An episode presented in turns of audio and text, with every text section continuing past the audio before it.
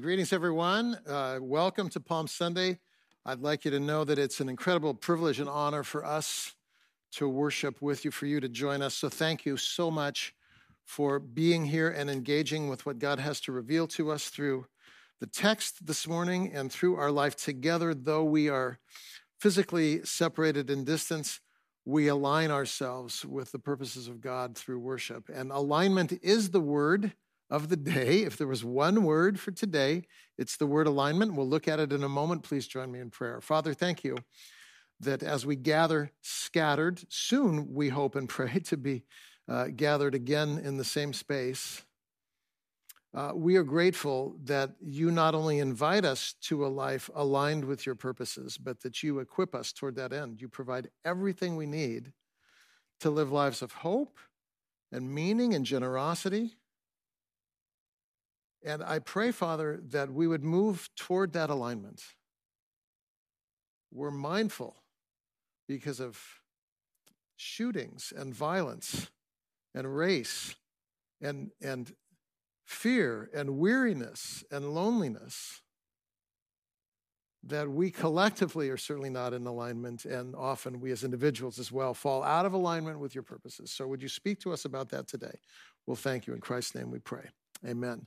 Alignment is the word of the day, if there were such a word, that today would be the word alignment. It matters in your cars. If you've ever driven and you're parking parallel and then you hit the curb, you have this immediate anxiety, at least I do. Uh oh, I'm out of alignment now, and it's going to wear my tires out, and my gas mileage is not going to be as good.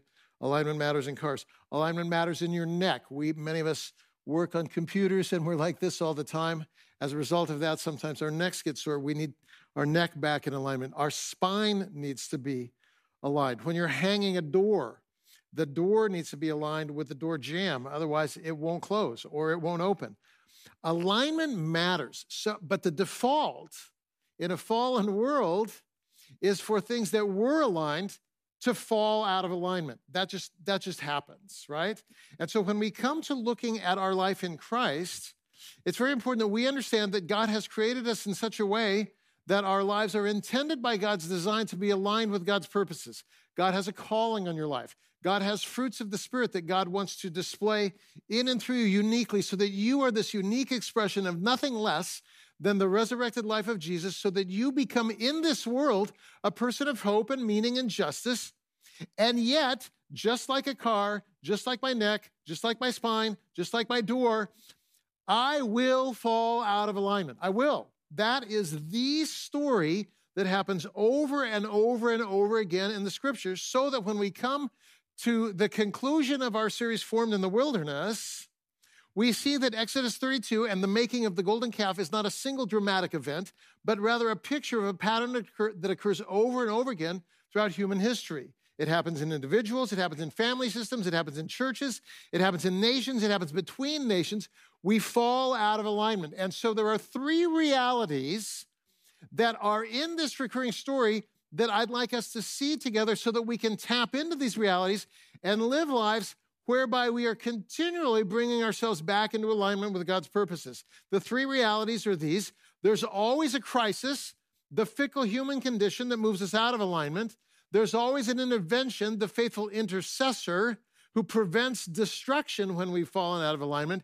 And there's always salvation, the free gift of God that calls us back into alignment. Let's look at those three things together today, beginning with the crisis, the fickle human condition. And so we're reading from the text, Exodus chapter 32. Israel is in the wilderness. Moses has gone up on Mount Sinai to receive revelation from God regarding how the people of God are to live. And it's here where we, we uh, encounter the crisis, the fickle human condition, as we read.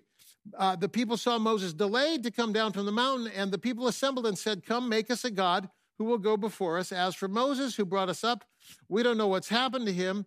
Aaron, Moses' spokesperson, said, Tear off uh, your uh, golden rings in the ears of your wives, your sons, your daughters, bring them to me.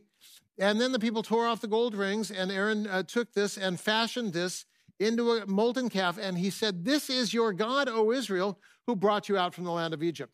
Uh, this is our loss of alignment in this, in this text.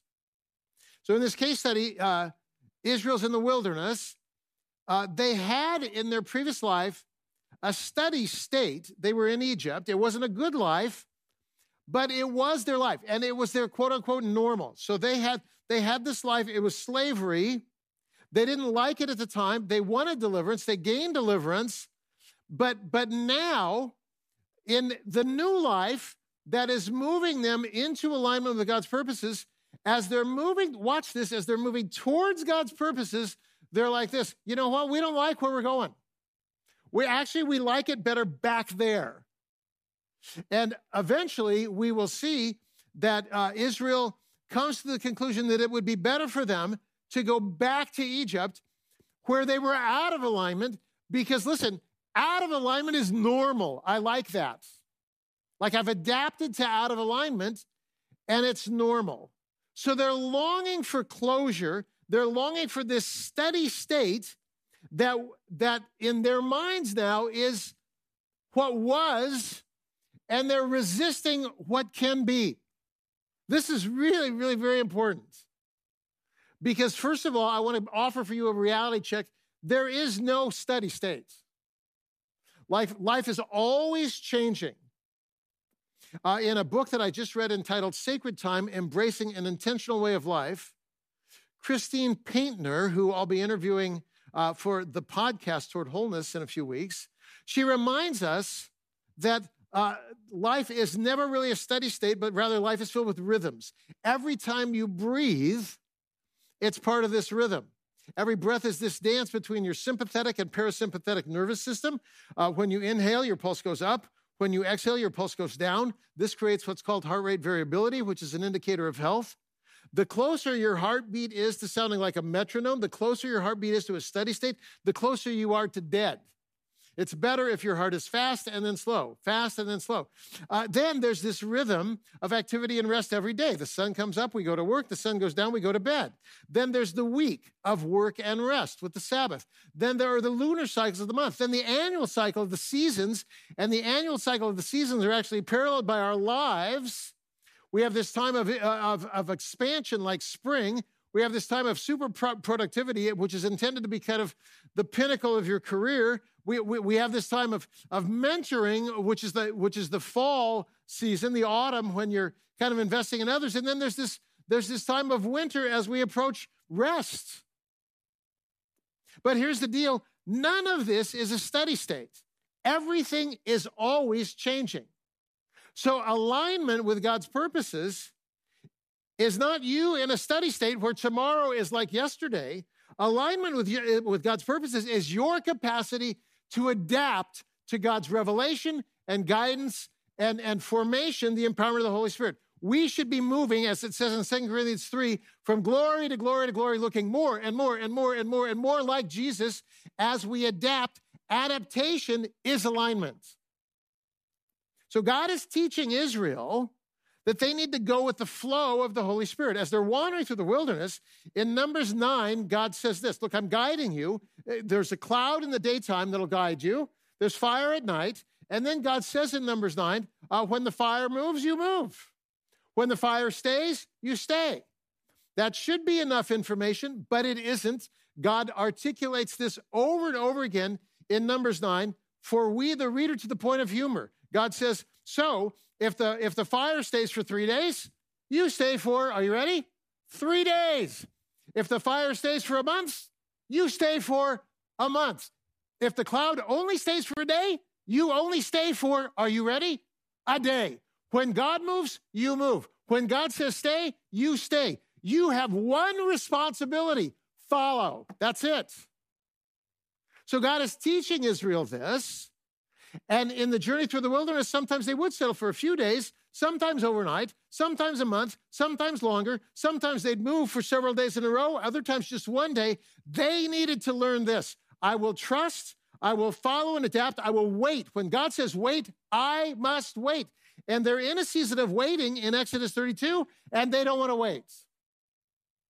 So all of this is put to the test because it says in Exodus 32 1, when the people saw that Moses had delayed, they made a calf. In other words, what sets their destructive path in motion is that God is not operating according to their timetable. And as a result, they take the same, uh, they take God and, and, and they fashion the, this, this jewelry into a being who is of their own making. In other words, a being who will function according to their tendencies. Let me put this a different way. Israel in Exodus 32 is making a God in the image of humankind rather than humanity allowing themselves to be shaped by the true God. Like I'm, ta- I'm it's not that I don't want to worship, it's that I want to worship a God that reinforces who I already am because I like the steady state that is me. and so I don't want to change. And so rather than change, I make a God in my image. And this is where this text intersects with Palm Sunday. Jesus is entering Jerusalem. Everyone's like this Hosanna, save us now. You're the man. But in the back of their mind and in their heart, what they understood salvation to be was national deliverance from the oppression of Rome. And so they loved this Messiah, but the Messiah they loved was a Messiah made in their own image, a Messiah of nationalism. And as soon as it became clear to them that Jesus' intent was not a national deliverance from the oppression of Rome, but a global transformation beginning with the human heart, as soon as that was clear, they moved from Hosanna to what? Crucify him. Like we love worship, but not this God. So rather than allowing themselves to be shaped by God, they reshape God in their image, a God who will do their bidding, their timetable. Sound familiar? I mean, the drumbeat of this past year in many circles has been the implosion of evangelical Christianity. I've read articles on the implosion of evangelical Christianity in the Atlantic, in the New York Times, in the New Yorker, in Time Magazine, in uh, New Century. Like it's a theme in 2020, 2021. It's a theme. What happened to Christianity in America? And whether you agree with the following assessments of evangelicalism or not, at least you can see that evangelicals have been accused in the secular media of making God in their image. Why? Because the God of American evangelical Christianity has come to be characterized, rightly or wrongly, as A, nationalist, B, anti science on matters of both the pandemic and climate change, C, neglectful of the poor and immigrants, and, and, and D, at, at the very least, silent on the issue of systemic racism. So the, the critique is this look, you say you worship God, but the God that we read about in the Bible is not anti science. The God we read about in the Bible is not racist. So, how are you making this God that doesn't look like the God of the Bible? This is idolatry. Unless you think that it's only the right that is guilty of this, there's a progressive Jesus version of this too, that is silent on caring for life in the womb, that resists uh, linking sexual intimacy to covenant relationships that minimizes the importance of family systems as the foundational support network for a thriving culture, that marginalizes the elderly. So it's not a left problem or a right problem, it's a human problem. We make God in our image. And then we lose alignment. And the scary thing is that you can selectively read the Bible and make God into anything that suits you. The doctrine of discovery, which justified colonialism, is, is, is rooted in the book of Joshua, among other places in the Old Testament. It's, but it's a misreading of Scripture. So, this is the real danger of idolatry for you and I. Not that we're worshiping statues or the sun, but that you and I are subtly, we who read the Bible, we who gather, we who worship, we who sing, that we're subtly making a God in our image. And then we're calling the God that we make in our image the God that is revealed in the text. No. And why would we do this? Again, here's why. When the people saw that Moses had delayed, we do, first of all, we don't like change, but then we don't like waiting and uncertainty. So rather than sitting with the mystery that is Scripture, Rather than allowing truth to ripen in us, we want closure and we want it yesterday. And so we're ripe for kind of pithy, Twitter length answers to vast, cosmic, mysterious questions, But such answers create a God made in our own image. That's called idolatry. So we need to learn to wait with the questions to, to which we have no answer. We need to learn to wait on God for timing. We, we, we, we need to learn here to allow the mystery to ripen. This is a point of Matthew 6. Don't worry about tomorrow, says Jesus. You don't need a master plan in that sense. This is a point of James 4 13 to 16. Come now, you who say, hey, tomorrow we're going to do this. We're, you know, we're going to invest and it'll, it'll gain 8% over time. And then we're going to withdraw 4% a year and that'll be our retirement. And that's when we move to Cancun and we have a good time. Go ahead and make a plan, but don't hold on to it because your plan will change. This is the point of the story about the guy who built bigger and bigger barns. Wow, I'm finally to a point where I don't have to follow the flame in the cloud anymore. I'm autonomous. And here's, here's God's assessment you're autonomous, you're a fool. Because you forfeited the life for which you're created in order to create quick, easy closure. And you still read your Bible and you still sing this. Whoops. Pardon me. I just lost this thing. I get so uh, I get so excited, you guys, about this thing. You still read your Bible and and and and you still worship, but it's a God of your own making because you would not wait for the mystery to ripen. Uh, yeah, we got to watch out. Embrace the reality that tomorrow's page is blank. The rest of today's page is blank. And rest there. You can plan, but know that your plan will unfold in a different manner than you intended because God's plan for you is not your plan, it's God's plan. Better than planning is to simply follow the flame and the cloud. MLK never planned on being a reformer. William Wilberforce never planned on entering politics and uh, ending uh, the slave trade in England. Esther never planned on being a queen and confronting the king over a, a, an attempted genocide of the Jews. Daniel never planned on being in captivity and interpreting dreams. Joseph never planned on being in prison for 15 years. My friend never planned on uh, having colon cancer at the, at the age of 40. My, my, my other friend never planned on, on his spouse dying at the age of 32. Plans? Trust. God is wanting you aligned with God's plans. And when you insist on your plans, you're out of alignment. Second, there's an intervention. So Israel has made a God. And the intervention in Exodus 32 is found uh, in, it begins in, in uh, verse 7. God speaks to, to Moses, says, Go down, your people uh, they've turned aside, they've made for themselves a molten calf. Now then, verse 10 let me alone, my anger may burn against them, that I may destroy them, and I'll make of you a great nation.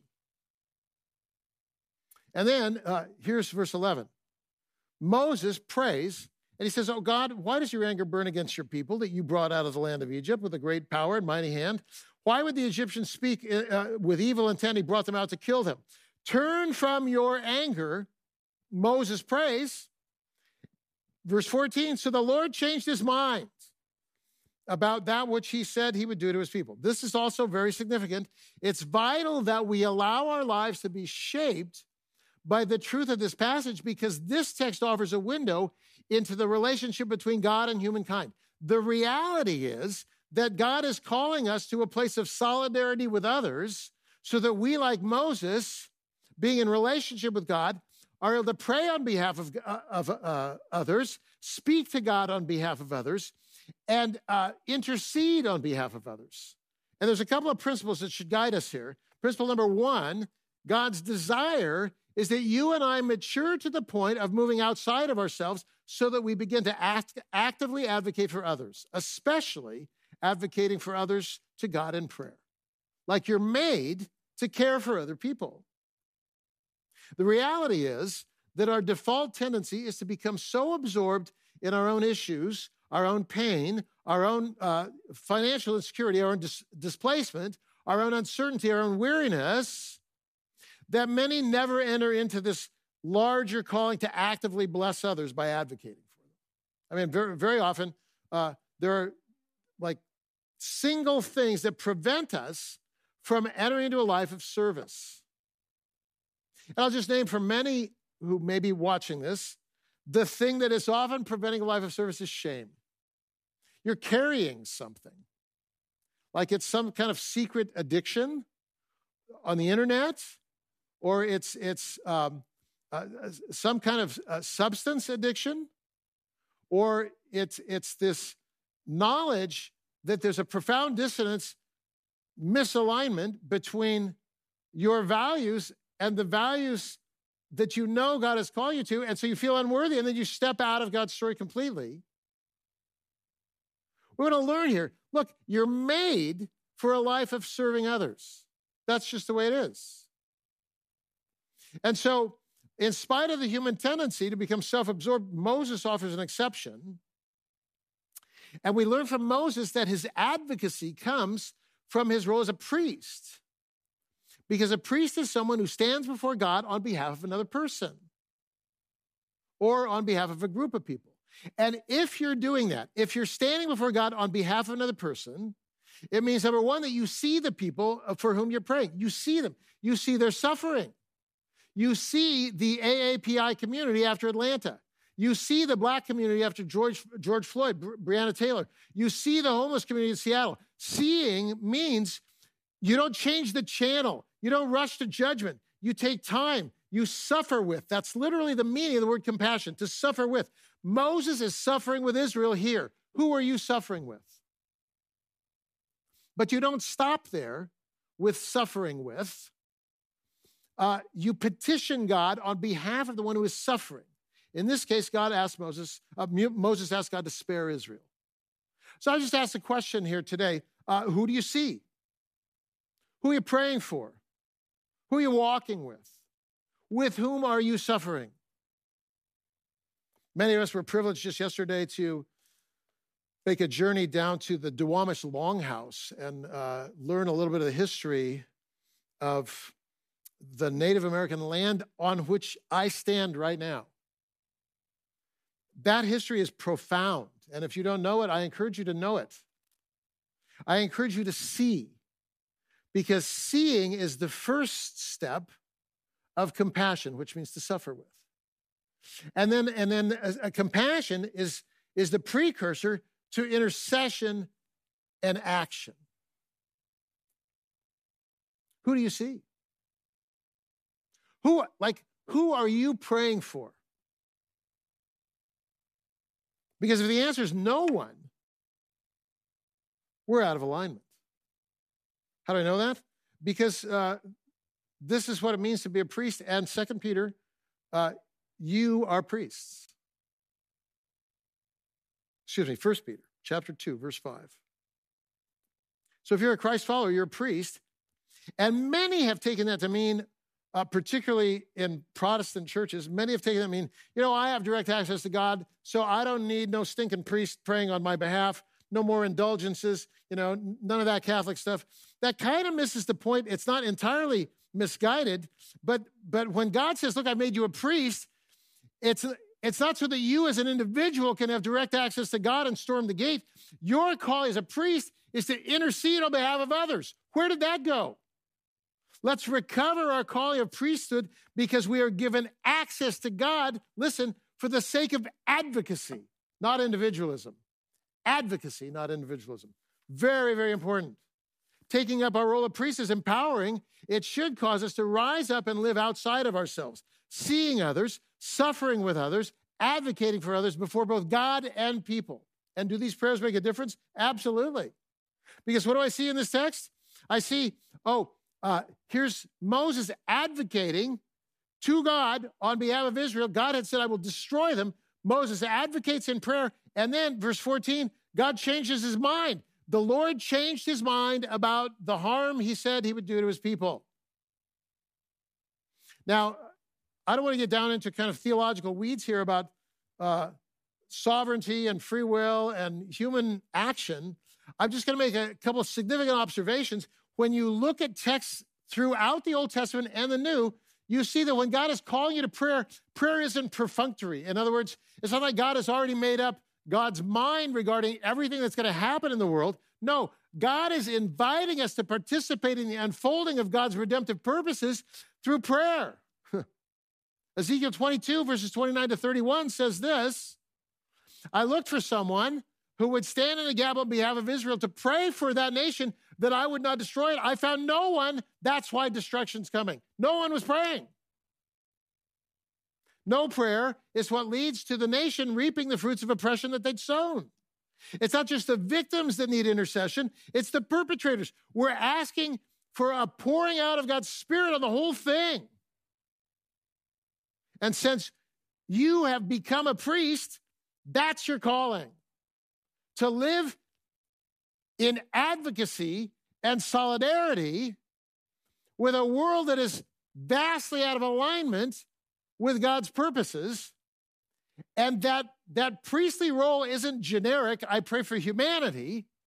That priestly role is specific. I pray for Andrew. I pray for Abigail. I pray for Phil. I, I pray for people. I'll bring this back in, in the conclusion here in just a moment to what this means for our own alignment. But if you are if you have no priestly sense in your life, you're not advocating for anybody, you're not caring for anyone. If you have no priestly sense, I'm here to tell you you're out of alignment. And here's the last thing. Salvation is the free gift of God. And so as we've gone through this, we've seen the crisis. Humanity by default tends toward misalignment, just like your car, just like your spine, just like the door jamb. Give it enough time, misaligns. But then there's always a, there's an intercessor. And by the way, Christ ever lives to make intercession for you, Hebrews chapter 7. So there's a priest advocating for you so that you now, in your role as a priest, can advocate for others. And all this leads then to salvation, which is the free gift. Verse 14 God changed his mind regarding the harm that God said God would bring to his people, and the people are saved. This doesn't mean there are no consequences for their sin. That's an important part of the story. But for right now, I want you to see that what God is displaying here is kind of this uh, nascent form of mercy and righteousness beautifully interwoven, so that Psalm 85, verse 8, uh, talks about mercy and justice kissing in a sense, right? They're both they're woven together. And this is very important. We see it in Jesus in John 1 14. Here's Christ full of grace and truth. Not grace without truth, not truth without grace, full of grace and truth. Not mercy without judgment, not judgment without mercy, full of mercy and judgment.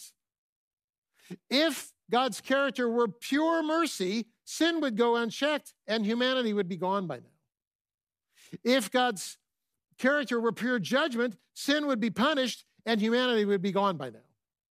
The only reason we're still here is because of this perfect blend of mercy and judgment, of, of uh, grace and truth. Let me just read a little of Psalm 85 uh, so you see how this works. Restore us, O God of salvation.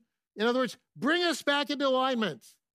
Cause your indignation toward us to cease. Will you be angry with us forever? Will you prolong your anger to all generations? Will you not yourself revive us again, that your people may rejoice? Show us your loving kindness, O Lord. Grant us your salvation. In other words, here's the cry of the heart God, bring us back into alignment. We've blown it, we know it. And we know that being out of alignment, if left unchecked, will lead to our destruction. We need you to intervene and bring us back to the life for which we're created. And that's their prayer in Psalm 85. And God's answer is this Yes, I will bring you back into alignment. I will speak peace to my people. Huh, wow. So I pray, I'm out of alignment. God brings me back into alignment. That the glory of God may dwell in our land. Loving kindness and truth have met together. Righteousness and peace have kissed each other. And then I love this in verse 8 God will speak peace to his people, but not let them turn back to folly. In other words, I'll speak peace to people who are out of alignment and bring them back into alignment. I love you too much to destroy you, but watch this. I also love you too much to allow you to remain the same. Uh, listen, I love you too much to allow your racism to remain, to allow your addiction to uh, uh, pornography to remain, to allow your addiction to some substance to remain, to allow your greed to remain. I love you too much for you to remain out of alignment, so I will intervene again and again and again and again until you come back to me so that you can live the life for which you're created. That's the gospel. And we may shout, crucify him, and we do, but he will shout, Father, forgive them. They don't know what they're doing. Because God's desire is our alignment. God is for you, God is for us. Loving us too much to destroy us, that's mercy. Loving us too much to allow us to remain the same, that's righteousness and justice. Like a good parent, God loves, but won't passively let us continue with destructive choices. Romans 6:23 says it this way.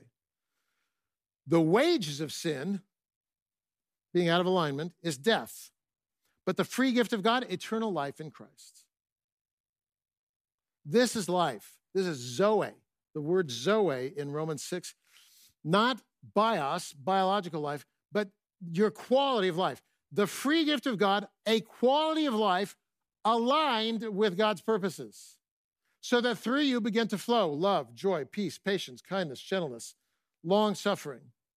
So that through you uh, flows your calling to bless others, to intercede on behalf of others, to stand in the gap for others, so that you are living aligned with your purpose.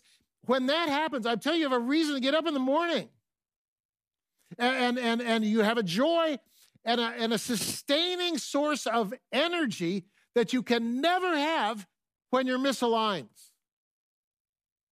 Don't live so small. You're made for a life shaped by God's character and revelation. You're made for life lived beyond yourself in compassion, solidarity, and intercession. And you're made for life lived with confidence in God's mercy.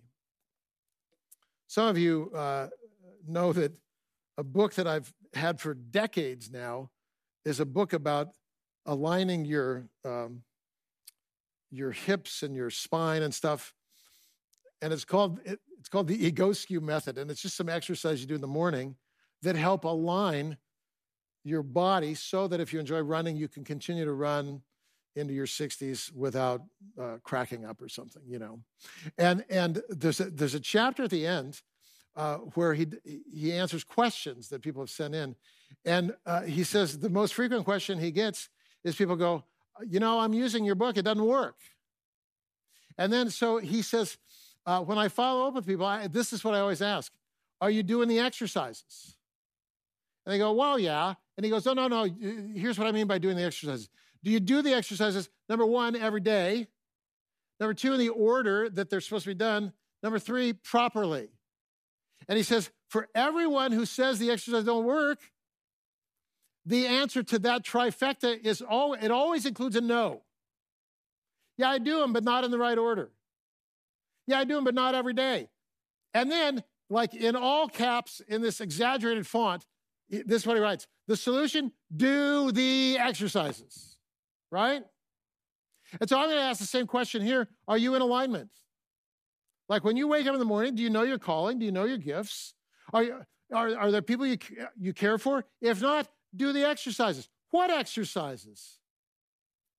Well, this is why we have a rule of life here uh, at, at, at Bethany. We encourage people to develop practices that will remind you of the life for which you're created. I would begin by looking at your identity in Christ. I do it every morning in prayer. I'm complete in Christ. I'm loved unconditionally. I'm filled with the Holy Spirit. I'm given gifts by God. God will never leave me. And on every breath, I'm reminding myself of who I am. And then when I take a look at my life, I go, oh, that fear, that's not who I am. That cynicism, that's not who I am. That pride, that judgmentalism, that disengagement, that greed, not me. It's a little bit of alignment, right? We are made for meaning.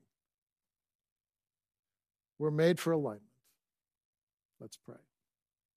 Thank you, Father, that uh, you created us not so that we could live for a few decades and then die having eaten some meals and had a few good times, but you have given us a purpose, an eternal purpose. And we would just express, I would anyway, my desire to be aligned with that purpose every day. So, would you speak to us about steps we can take, Father, for alignment? And we'll thank you for the adventure that awaits as we follow you. Pray in the name of Christ. Amen.